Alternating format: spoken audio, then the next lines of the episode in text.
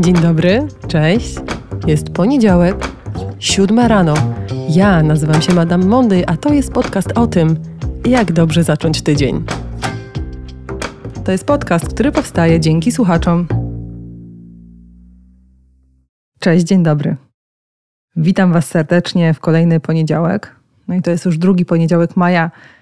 A maj jest, słuchajcie, piękny. Zapraszam Was jeszcze przy okazji tego początku na piękne rozmowy na moim kanale Psychologii Anna Flis na Facebooku, gdzie w tym tygodniu gościem była Marta Iwanowska-Polkowska, która napisała książkę Nażyć się i to jest bardzo dobra książka. W czerwcu spotkam się z Martą w jej podcaście i opowiem o mojej książce o współzależnionych i to jest ciekawe, bo miałyśmy, słuchajcie, premierę w tym samym dniu miesiąca, czyli 9 marca i, i bardzo ciekawe jest to, że w naszej książce jest kilka bardzo podobnych rozdziałów na temat tego, czym jest wybaczanie, czym jest szczęście, jak traktować swoją własną drogę, no i czy wiecie, należy wziąć odpowiedzialność za swoje własne szczęście i jak to zrobić.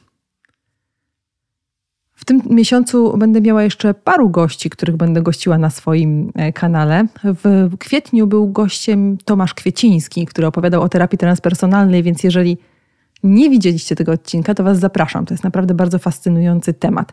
A w tym miesiącu moimi gośćmi, których Wam, słuchajcie, przedstawię, będą Jakub Zając, który napisał książkę Halt Zapiski z domu trzeźwienia i Magdalena Kuszewska, która napisała książkę Chciałbym o męskich fantazjach erotycznych. Więc e, jak chcecie dowiedzieć się czegoś więcej, to wpadajcie na mój profil, czy na Instagramie, czy na Facebooku. Pamiętajcie tylko o tym, że rozmowy odbywają się na Facebooku. No nie wiem, jak połączyć, słuchajcie, streaming z Facebooka z Instagramem. Jeżeli ktoś z Was wie, to błagam, powiedzcie mi.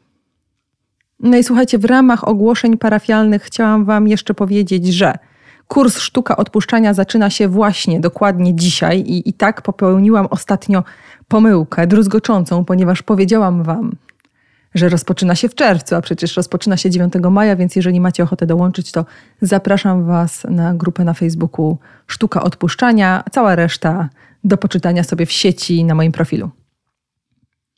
No i chyba koniec, słuchajcie, ogłoszeń parafialnych.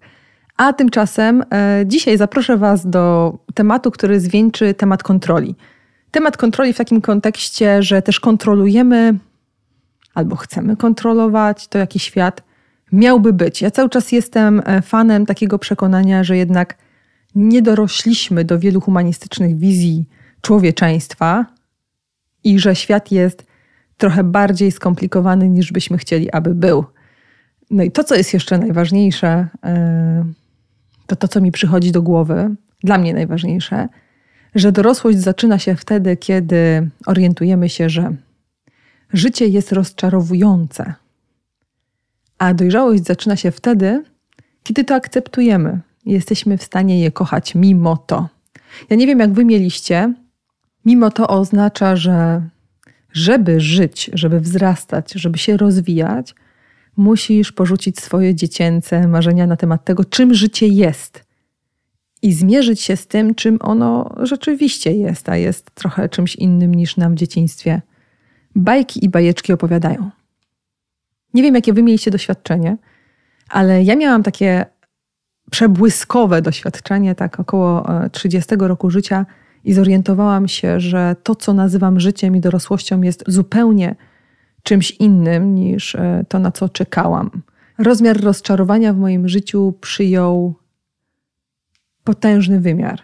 To oznacza, że musiałam zderzyć się z faktem, e, że przyjaźń nie zawsze jest taka, jak sobie wyobrażam, że miłość nie jest tym, o czym czytałam w romantycznych powieściach, choć nie jestem fanką, wolę kryminały, ale czytałam, że rodzina, życie rodzinne jest orką na ugorze, że rodzicielstwo jest e, trudne, pełne miłości, ale trudne i że ja jestem matką, nie taką, jaką myślałam, że będę, czyli w pełni skoncentrowaną na własnych dzieciach, ale taką, która ciągle jednak lubi sobie pooddychać poza granicami swojego gniazda.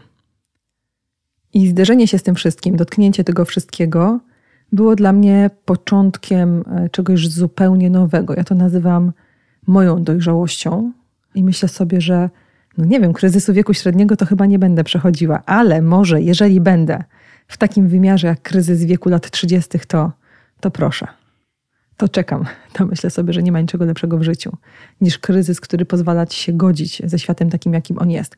W ogóle swoją drogą trochę jest tak, że dla wielu z nas kryzys wieku średniego, czyli ten, do którego zbliżam się naprawdę już mega wielkimi krokami, jest tym momentem, w którym świat zaczyna nam wyglądać na taki, jaki jest, a my próbujemy zrobić coś, aby uczynić go, słuchajcie, bardziej znośnym. Kiedy sobie myślę o tych wszystkich panach, przepraszam Was, ale kiedy myślę sobie o tych wszystkich panach na motorach w wieku lat 40 i tych wszystkich paniach, które e, nagle odkrywają magię, nie wiem, chociażby jogi i czegoś dla siebie, e, to myślę sobie trochę o tym, że oto ci ludzie dotarli do miejsca, w którym wzięli odpowiedzialność za swoje własne życie. No bo to jest życie. Życie jest takim tworem, na który musimy wziąć poprawkę. I wydaje mi się, że, że właśnie dojrzałość to jest ta poprawka, nie? że jeżeli e, nie bierzesz poprawki na życie i traktujesz je tak bardzo dosłownie i rozliczasz je tak bardzo zero-jedynkowo, oczywiście Twoim punktem odniesienia do rozliczeń są Twoje fantazje albo to, co kultura mu podpowiada, albo wiecie, marzenia nam się mylą z oczekiwaniami możliwymi do realizacji. Natomiast jeżeli życie bierzesz bardzo dosłownie i rozliczasz je zero-jedynkowo, to wtedy istnieje duże prawdopodobieństwo, że nigdy nie zaangażujesz się w jego jakość. No bo jeżeli woda jest nie taka, ludzie są nie tacy, powietrze jest nie takie, jedzenie jest nie takie, możliwości są nie takie, moje ciało jest nie takie, moje dzieciaki są nie takie i ja jestem cała nie taka, no to po co się angażować? no, takim, wiecie, dobrym punktem wyjścia do tego, żeby zacząć o sobie myśleć jako o istocie sprawczej w swoim własnym życiu, albo jako o istocie, która może być szczęśliwa, jest właśnie zaangażowanie się. Ale zanim zaangażowanie, to musimy pożegnać się z naszymi próbami kontrolowania świata na zewnątrz. A jak my to robimy? Ano, my robimy to w taki sposób, który sprawia, że śrubujemy standardy życiu w taki no, maksymalny sposób. Czyli można powiedzieć, że oczekujemy od życia rzeczy, których ono nam nie może dać, i z tym życiem sobie toczymy różne spory o to, jakie ono powinno być. No i kiedy mów, myślę o życiu, to myślę sobie o wszystkich relacjach, no bo to jest jakby chyba takie mm, sedno życia, nie? Sól tej ziemi, relacje. Że rzeczywiście oczekujemy od relacji samemu ze sobą, albo relacji z innymi, albo relacji e, z bliskimi. Oczekujemy standardów niemożliwych do realizowania. I Judy Dwors, którą Wam bardzo często, słuchajcie, cytuję i, i wiecie, że jestem jej wielką fanką, napisała taką książkę To, co musimy utracić i ja już mówiłam o tej książce. I ta książka zmienia światopogląd. I ta książka jest o dojrzałości. Judith napisała ją w późnym dość wieku, wbrew pozorom, i zawiera ona taki szereg jakby zaleceń, rad co do tego, e, jak żyć i jak patrzeć na świat, aby był znośny. Kiedyś robiono takie badania nad osobami starszymi, takimi osobami, które właśnie były bardzo blisko umierania i własnej śmierci i były już świadome własnej śmierci. I pytano te osoby o to, jaka jest recepta na szczęśliwe życie, jaka jest recepta na spełnienie co mogliby po sobie zostawić, jaką schedę taką mentalną mogliby po sobie zostawić dla kolejnego pokolenia, która byłaby jakąś no, radą, radą na życie. I te osoby, z tego co dobrze pamiętam, mówiły, że należy kochać więcej, wybaczać szybciej i pracować mniej. I to jest trochę blisko tego, o czym pisze Judith, bo żeby kochać, to trzeba wziąć poprawkę na drugiego człowieka, żeby wybaczać, trzeba wziąć poprawkę na swoje ego. Żeby pracować mniej, trzeba wziąć poprawkę na swoją chciwość, na swój żołądek, na swoje potrzeby. I ta poprawka będzie takim punktem wyjścia do moich dzisiejszych rozważań dla Was, i mam nadzieję, że będzie punktem wyjścia dla Waszych rozważań na temat Waszego własnego życia. Kochani, cała historia o poprawce polega na tym, że z czasem, starzejąc się i dojrzewając, e, przede wszystkim zmienia się w nas to, że stajemy się bardziej akceptujący dla niedoskonałości życia, więc tracimy Jak urodzimy się jako dziecko, co prawda nie mamy języka, ale z pewnością rodzimy się bardzo zachłanni, a potem przez całe życie doświadczamy utraty. Tracimy. Można powiedzieć, że kiedy się rodzimy, tracimy bezpieczne warunki, słuchajcie, w łonie matki. Czyli to jest takie pierwsze doświadczenie utraty. Tracimy poczucie, że jesteśmy jej częścią. Potem się dojrzewamy, nie? później się rozwijamy i tracimy takie poczucie, że matka jest wszechmocna, że miłość jest czymś, co nas zawsze ochroni, y, że dom rodzinny będzie miejscem, do którego zawsze możemy wrócić. Powoli stajemy się oddzielnym ja i w pewnym sensie coś zyskujemy, ale też tracimy. Kolejne doświadczenie straty dopada nas wtedy, kiedy stajemy w obliczu jakichś ogromnych ograniczeń związanych z naszą władzą i możliwościami. Nagle się orientujemy, że no nie skonsumujemy wszystkich naszych fantazji na temat życia, nie zrealizujemy wszystkich naszych marzeń, nie przeczytamy wszystkich książek. Wiecie, był taki moment, kiedy ja się zorientowałam w moim życiu, że nie ma takiej fizycznej możliwości, abym przeczytała każdą interesującą mnie książkę, i to było doświadczenie utraty związane z nieśmiertelnością. W ogóle zorientowałam się, że jestem takim naczyniem, które pomieści tylko jakąś część świata, a całą resztę muszę utracić. Czasem jest tak, że jak wybieramy studia na przykład, to, to też doświadczamy utraty. Albo kiedy wchodzimy w małżeństwo, to też doświadczamy jakiejś utraty części siebie. Czasem jest tak, że musimy stanąć przed czym, czymś, co jest niemożliwe, przed czymś, co jest zakazane, i nagle się okazuje, że to też jest strata, bo kiedy słyszę, że nie wolno, nie można, nie wypada, no to też coś tracę. Czasem to nie wypada, sobie włożyć w buty, ale niejednokrotnie ma jakiś sens. Więc kiedy staję się dorosła, to nagle się orientuję, że tracę swój czas na pracę na przykład, albo oddaję jakąś część mojego zdrowia, kiedy zostaję rodzicem. Potem okazuje się, że kiedy tworzę związki z innymi, bogate, bliskie, miłosne związki, to tracę marzenia o tym, że jakikolwiek związek będzie idealny. I oczywiście mogę pracować i oczywiście mogę próbować e, w nieskończoność poszukiwać związku, który będzie spełniał wyśrubowane kryteria związku idealnego, ale prędzej czy później stracę tą nadzieję. Prędzej czy później zorientuję się, że przede mną tylko wystarczająco dobre związki i przede mną tylko wystarczająco dużo doświadczeń. I nie spróbuję wszystkich smaków, które świat może mi zaserwować. A potem, w drugiej połowie życia, doświadczamy ostatecznych strat, czyli tego, że odchodzą nasi bliscy, tego, że odchodzi nasza młodość, że jakieś części naszego ciała się zmieniają. Czasem, że odchodzi nasza pamięć, żółtkość, intelekt, aż do takiego miejsca, w którym orientujemy się, że wszystkie te możliwości, które zarysowały się wraz z przyjściem na świat, dobiegają końca. I powiedziałabym, że na takim najbardziej ogólnym poziomie ludzkie życie dąży od wiary we wszystkie możliwości, w totalne bezpieczeństwo, w ciepło, jedynie w zasoby, w swoje nieograniczone moce, do miejsca, w którym zaczynamy zauważać, że nie istnieje coś takiego jak pełne, totalne bezpieczeństwo, Nasze moce są ograniczone, zasoby są ograniczone, świat jest ograniczony, a czeka nas najczęściej przeciętność. No i żeby to nie brzmiało jakoś tak bardzo smutno, to chciałam Wam powiedzieć, że w tej przeciętności jest wszystko, czego potrzebujemy, ale żeby zauważyć, żeby stanąć w prawdzie, jak to się mówi, na temat świata, żeby stanąć w prawdzie na temat siebie, no to trzeba przejść tą drogę od omnipotencji do przekonania o tym, że świat jest miejscem czasem trudnym do wytrzymania, no ale niejednokrotnie też pełnym rzeczy, za które możemy być wdzięczni. I że to wcale nie jest takie oczywiste, że zawsze będziemy mieli za co być wdzięczni, choć można zacząć od oddechu i wykazać się wdzięcznością za to, że możesz oddychać. Kiedy spotkasz się z tym, że niebawem twoi rodzice cię opuszczą i ty opuścisz ten świat, kiedy zauważysz, że miłość matki nigdy nie może w całości należeć do ciebie. Kiedy zauważyłeś, że miłość twojego partnera nigdy nie może w całości należeć do ciebie. Jeśli zauważysz, że wtedy, gdy coś cię boli, to nie zawsze wystarczy pocałować i podmuchać, aby było lepiej, i że są takie rzeczy, które po prostu bolą.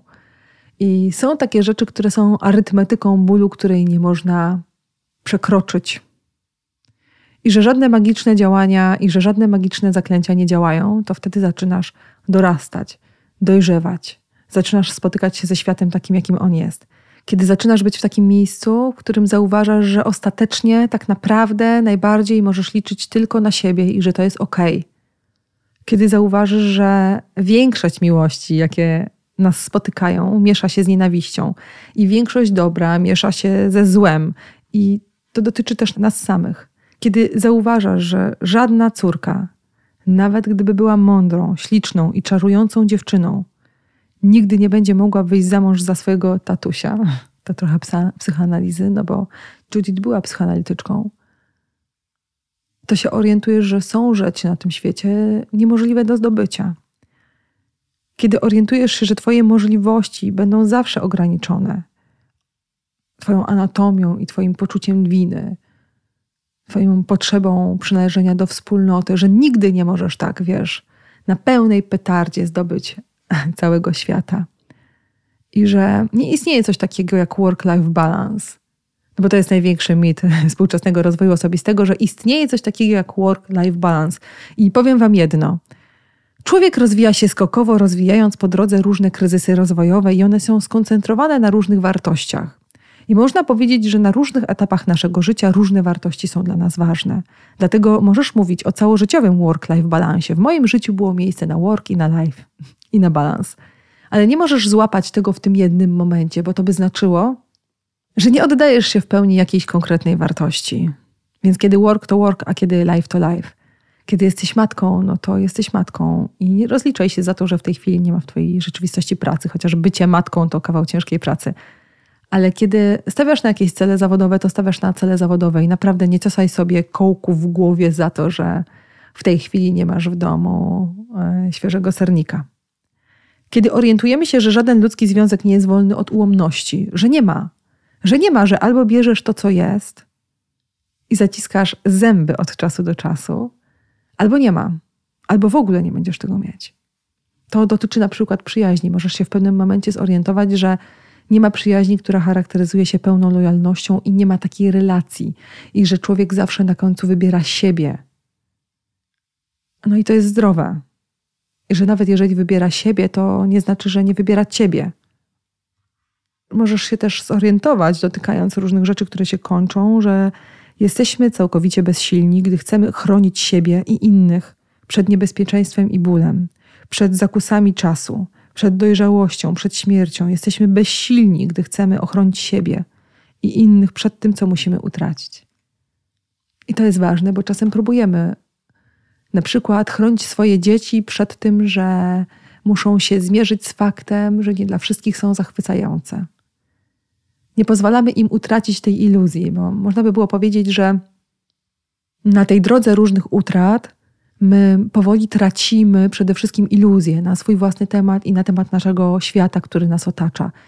I nie powiedziałabym, że im szybciej stracisz tę iluzję, tym szybciej będziesz dojrzały, ale mogę powiedzieć, że jest wiele osób, które tracą czas na podtrzymywanie iluzji. Czyli przychodzi taki moment w Twoim życiu, kiedy życie wyraźnie Ci pokazuje, że jest konstruktem niedoskonałym i albo takie, albo żadne. Jeżeli będziesz na tej drodze kopać się z tym założeniem i robić wszystko, żeby sobie udowodnić, że jest jednak inaczej. Na przykład wiem, że jesteście głównie słuchaczkami, więc pomyślę sobie, że kiedy na przykład próbujesz zaprzyjaźnić się z botoksem zbyt mocno, albo próbujesz skoncentrować się na tym, żeby nie utracić jędrności, gładkości i sprężystości swojego ciała wraz z wiekiem, to tracisz.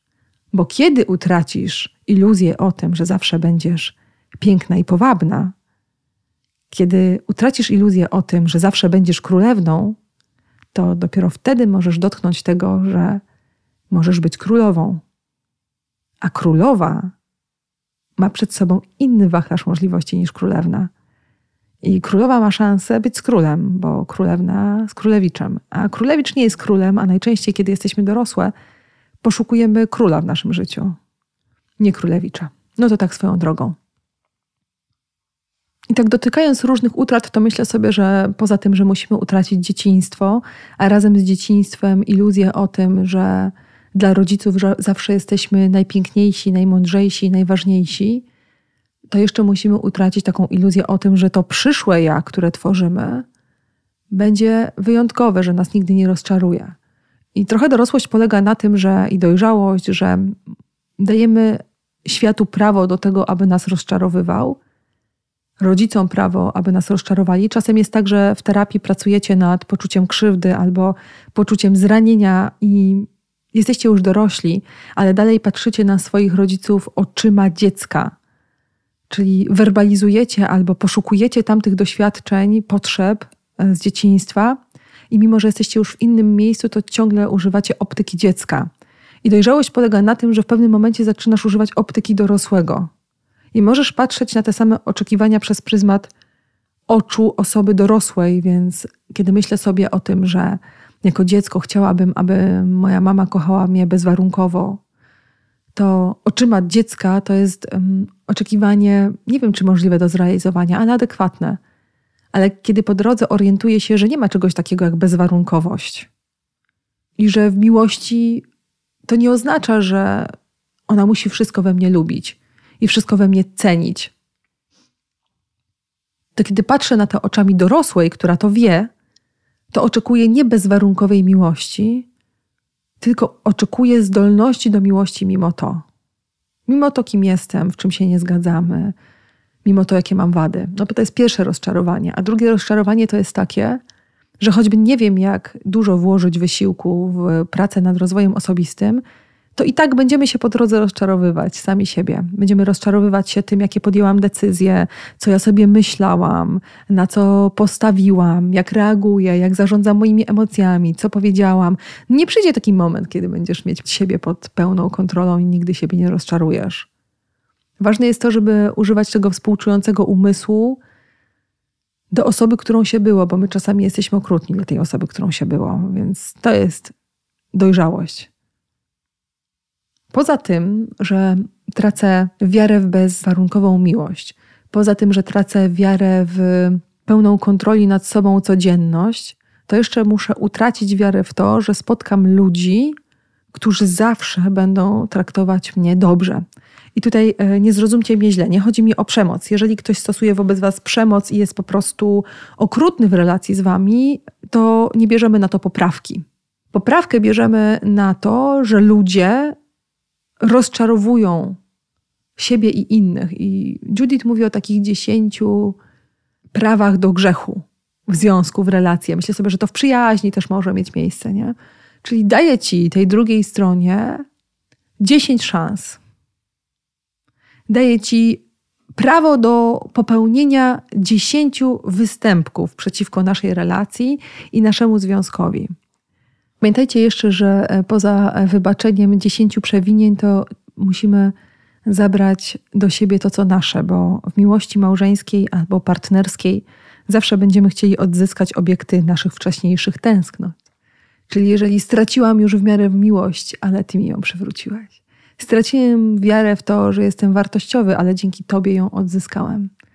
To nie chodzi o to, że poprawka na życie polega na tym, że odkrywam, że nie jestem wartościowa, ale mogę odkryć, na przykład, że nie zawsze to, co robię, ma jakąś wartość. No ludzie, no przecież nie wszystko, co robimy, ma wartość. Też nie upierajmy się jakoś, e, szczególnie przy tej wielkościowej postawie. Czasem mówimy głupoty, robimy głupoty, podejmujemy głupie decyzje. Czasem jest tak, że naprawdę jesteśmy nie do zniesienia. I poprawka jest wtedy, kiedy ja się orientuję, że w tej relacji z partnerem, partnerką, w związku próbuję sobie to odpracować, czyli e, chcę mieć takie lustro, w którym mogę się odbić w tych starych iluzjach. Jeżeli w dzieciństwie musiałam porzucić iluzję o tym, że jest ktoś, kto będzie mnie zawsze kochał bezwarunkowo, to może mi przyjść do głowy, że to jest właśnie związek. No a w związku nie ma bezwarunkowej miłości. Kochani, jest parę warunków miłości, na przykład szacunek, godność, troska, mówienie do siebie wieloma językami miłości. Nie kochamy ludzi bezwarunkowo, dlatego że gdybyśmy kochali ludzi bezwarunkowo, to byśmy kochali wszystkich, nie? A tak nie jest. też miłość się kończy, jeżeli ludzie nas krzywdzą albo robią rzeczy, które nie spełniają warunków miłości. I choćbyśmy nie wiem, jak się upierali, to te warunki miłości muszą istnieć. Czasem jest tak, że też chcemy o sobie myśleć bezwarunkowo i tak, owszem, jesteś na tym świecie tak samo ważny jak cała reszta, tak samo ważna jak cała reszta i nie musisz stawiać sobie żadnych warunków, żeby myśleć o sobie dobrze, ale trochę warunków musisz sobie postawić, żeby się rozwijać, czyli trochę standardów musisz wprowadzić w swoje życie. Więc czasem jest tak, że w przyjaźni albo w miłości próbujemy znaleźć kogoś, kto potraktuje nas przez pryzmat starych iluzji i będzie nas kochał bezwarunkowo, będzie miał zawsze dla nas czas, nigdy nas nie oszuka i stworzy razem z nami takie miejsce, i to jest ta relacja, to miejsce, które nam trochę podtrzyma te stare iluzje, które już dawno utraciliśmy w relacji ze światem. I to jest taki ważny kawałek, na który warto, żebyście zwrócili uwagę. Co wy tam w tej relacji dla siebie chcecie wziąć, co chcecie dla innych dać i z jaką częścią iluzji e, nie chcecie się spotkać, znaczy z utratą jakiej części iluzji nie chcecie się spotkać. No bo to był taki, byłby taki bardzo dobry punkt wyjścia do tego, żeby sobie zdiagnozować siebie w relacji. Wiedziałabym, że zrobienie poprawki na życie jest waszym takim najważniejszym zadaniem całożyciowym, moim też. Cały czas biorę poprawkę na życie, cały czas e, uświadamiam sobie, że to, z czym do życia przyszłam, to po co w życiu wyciągałam ręce, e, jest trochę czymś innym niż to, co dostaję. I wiecie, że lubię takie porównanie do drogi, że każdy z nas ma jakąś swoją drogę do przejścia i wyobraźmy sobie, że to jest życie. Droga, którą masz przejść, to jest życie i wchodzisz na tą drogę i sobie coś tam o tej drodze wyobrażasz, tak jak czasem sobie coś tam wyobrażamy, kiedy wykupujemy wycieczkę. Oglądamy jakieś zdjęcie, wyobrażamy sobie temperaturę, jedzenie, ludzi, których tam spotkamy, wyobrażamy sobie doświadczenia, które nas wzbogacą, a później jedziemy i nagle się okazuje, że to jest coś zupełnie innego niż to, co sobie wyobrażaliśmy. I trochę podobnie jest ze światem, czyli kiedy jesteś dzieckiem, to sobie różne rzeczy wyobrażasz na temat tego, jak życie powinno wyglądać. No oczywiście jeszcze oglądasz różne filmy i czytasz różne książki i spotykasz różnych ludzi, którzy ci różne głupoty opowiadają, ale czasem to są rzeczy, które po prostu chcemy wierzyć. A potem wchodzimy na tą drogę, no i ta droga okazuje się czymś zupełnie innym i jest jak z wejściem na jakiś szczyt. Wejście na ten szczyt jest przyjemne, ale po drodze naprawdę wiele razy zaklniesz po drodze wiele razy zwątpisz i po drodze wiele razy zastanowisz się nad tym, po jaką cholerę ludzie tu wchodzą. No i po jaką cholerę ja tutaj wlazłam. I teraz od ciebie zależy, czy weźmiesz poprawkę na swoje marzenia, na swoje ideały i na swoje oczekiwania, bo trochę jakby do tego się zbliżamy. Że te iluzje, które sobie wyobrażamy, te oczekiwania, z którymi przychodzimy, a na które musimy wziąć poprawkę, dotyczą bardziej nas niż świata. Łatwo to zauważyć na młodzieży, no bo młodzież mówi takie rzeczy wprost, na przykład będziemy zawsze razem, to jest bardzo głęboka przyjaźń, nigdy się nie zawiedziemy. I to są takie różne oczekiwania, które się pojawiają, no i później życie brutalnie je redefiniuje nam pojęcie życia, przyjaźni, miłości, trwałości, zmienności. I nam się te nasze oczekiwania zmieniają. I widzimy to na dzieciakach i na, na młodych ludziach, nie? Na, na osobach dojrzewających, bo to jest łatwiej zobaczyć, Dlatego, że tam te oczekiwania i te definicje no, są dość proste do zidentyfikowania, bo większość z nas jest w miejscu, w którym ma to już zredefiniowane. Jak ktoś nie ma, no to nadal szuka niedoścignionych ideałów, niedoścignionej relacji, wymarzonej pracy, idealnego miejsca do życia, idealnych przyjaciół. I czasem jest tak, że taki ktoś, kto szuka, to utknął. Utknął w tamtym miejscu. Jeżeli ktoś z Was utknął i czeka na miłość swojego życia, na pracę, która w końcu będzie satysfakcjonująca, na wystrój wnętrza, który w końcu będzie mnie relaksował, na przyjaźń, taką w końcu prawdziwą przyjaźń. Jeżeli ktoś z Was utknął w tym miejscu, to wiedzcie, że najpewniej przed Wami taka robota do wykonania, która jest związana z wzięciem poprawki na swoje potrzeby i oczekiwania z nimi związane. Bo to jest logiczne, że mamy potrzeby duże, szerokie, jakby one zakładają stuprocentowe zaspokojenie. No i czasami jeden do jednego są oczekiwania, no i później w życiu się uczymy, że nie każda potrzeba będzie zaspokojona. No, że czasem po prostu jesteśmy sfrustrowani tym, że świat nie jest w stanie nam wszystkiego oferować. No i jest okej, okay, jeżeli mamy te potrzeby bardzo duże, bo dzięki temu, jeżeli przynajmniej połowę zrealizujemy, to jest dobrze. Natomiast kłopot jest rzeczywiście z oczekiwaniami. I teraz wracając do tych oczekiwań osób dorosłych, no to one się wyrażają bardzo mocno na przykład właśnie w work-life balansie, czyli że przyjdzie taki moment w moim życiu, kiedy będę miała balans. Albo przyjdzie taki moment w moim życiu, w którym w końcu będę w pełni siebie akceptowała. Albo przyjdzie taki moment w moim życiu, kiedy w końcu będę świetną matką, która potrafi swoim dzieciom pokazać świat takim, jakim on jest, chroniąc je przed rozczarowaniami. Teraz już wiecie, że te rozczarowania muszą przyjść, bo to są właśnie te utraty i te poprawki, które musimy odrabiać w życiu. Więc jeżeli wasze dzieci się z czymś rozczarowują, no to też dojrzewają, dorastają. Albo na przykład przychodzi nam taki moment do głowy, że w końcu przyjdzie czas, kiedy będę miała czas tylko dla siebie. Albo nauczę się myśleć pozytywnie o świecie. Albo w końcu nauczę się ludziom odmawiać i mówić tylko o tym, co naprawdę myślę. Przyjdzie taki moment, no i teraz tutaj dwukropek możecie sobie wstawić różne rzeczy. To pamiętajcie, że część z tych rzeczy, które tutaj Wam wymieniłam, to są takie rzeczy, albo będę w końcu na freelancie i będę szczęśliwym człowiekiem, który zawsze może sam o sobie w pełni decydować. To pamiętajcie, że te, te oczekiwania są trochę takimi oczekiwaniami, jak te oczekiwania młodzieży, tylko przypisanymi do naszego okresu rozwojowego.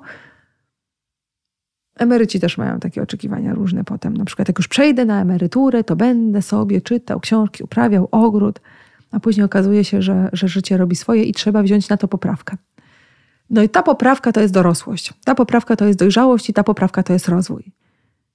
Jeżeli się na tym przyłapujesz, no to świetnie.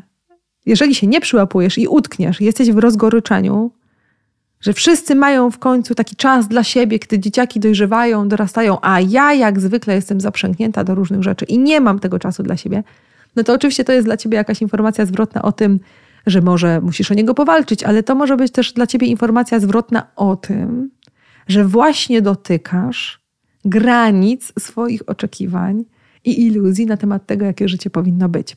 Więc, kochani, trochę Was tym dzisiejszym spotkaniem próbuję zmobilizować do tego, żebyście przyjrzeli się swojej drodze przez pryzmat własnych oczekiwań i prób podejmowania kontroli nad tym, aby były one prawdziwe. Czyli ja zmuszam życie do tego, aby było takie, jakie chcę, żeby było. Oczywiście, że wszyscy chcielibyśmy być zdrowi, szczęśliwi i spełnieni, ale weźmy na to poprawkę, że jestem zdrowa, szczęśliwa i spełniona od czasu do czasu. Naturalne dla tego, że żyjemy, jest też to, że czasem nie jestem zdrowa, czasem nie jestem spełniona i czasem nie jestem szczęśliwa, i że to się mieści w tym marginesie normy. To się mieści w życiu. Buddyści mówili, życie to cierpienie. Mówią, życie to cierpienie. Ja bym powiedziała, że życie to czucie i no nie ma. Nie ma tutaj, że czucie takie albo takie. W sensie, że samo dobre czucie. Życie to czucie. Życie to doświadczenia. No i cudownie, jeżeli te doświadczenia są samym dobrem, ale najczęściej tak nie jest. Nie rezygnujcie ze swoich oczekiwań, moi drodzy, ale jeżeli walicie głową w ścianę i świat nie chce spełnić tego, czego potrzebujecie, to zastanówcie się, jak moglibyście żyć bez tego, bo jak będziecie czekać przed ścianą z głową, wiecie, wymierzoną w sam jej środek, to na pewno spełnienie nie przyjdzie. Więc chodzi o to, żeby żyć mimo to. Chodzi o to, żeby żyć mimo wszystko. Chodzi o to, żeby posuwać się dalej na tej drodze, nawet jak ona jest. No, dziś mało satysfakcjonująca, bo nie wiemy, co jest za zakrętem. I nie chcę tu być mówcą motywacyjnym, który wam powie, a za zakrętem są same cuda. E, mogę wam powiedzieć, że za zakrętem na pewno czeka was coś nowego, innego. No i teraz chodzi o to, żeby z każdego doświadczenia wyciągnąć dla siebie lekcję, i czasem lekcja jest o tym, że naprawdę jesteśmy bardzo zachłanni wobec życia. A ono jest jakie jest. Dziękuję Wam serdecznie w takim razie za to, że dzisiaj mnie wysłuchaliście albo w jakichś innych dniach. Fajnie, że jesteście. Następny odcinek będzie o tym, jak żyć, słuchajcie, w rodzinie i być trochę dla siebie. To jest odcinek, który nakręcę dzięki patronce, która ten temat wybrała. E, mam nadzieję, że Ewa Ci się przyda ten temat. A ja Wam życzę udanego tygodnia i wspaniałego maja. Trzymajcie się. Jeszcze raz Wam dziękuję za to, że tworzycie ze mną to miejsce, w którym możemy się spotykać i sobie o różnych rzeczach pogadać. Pa. Bye.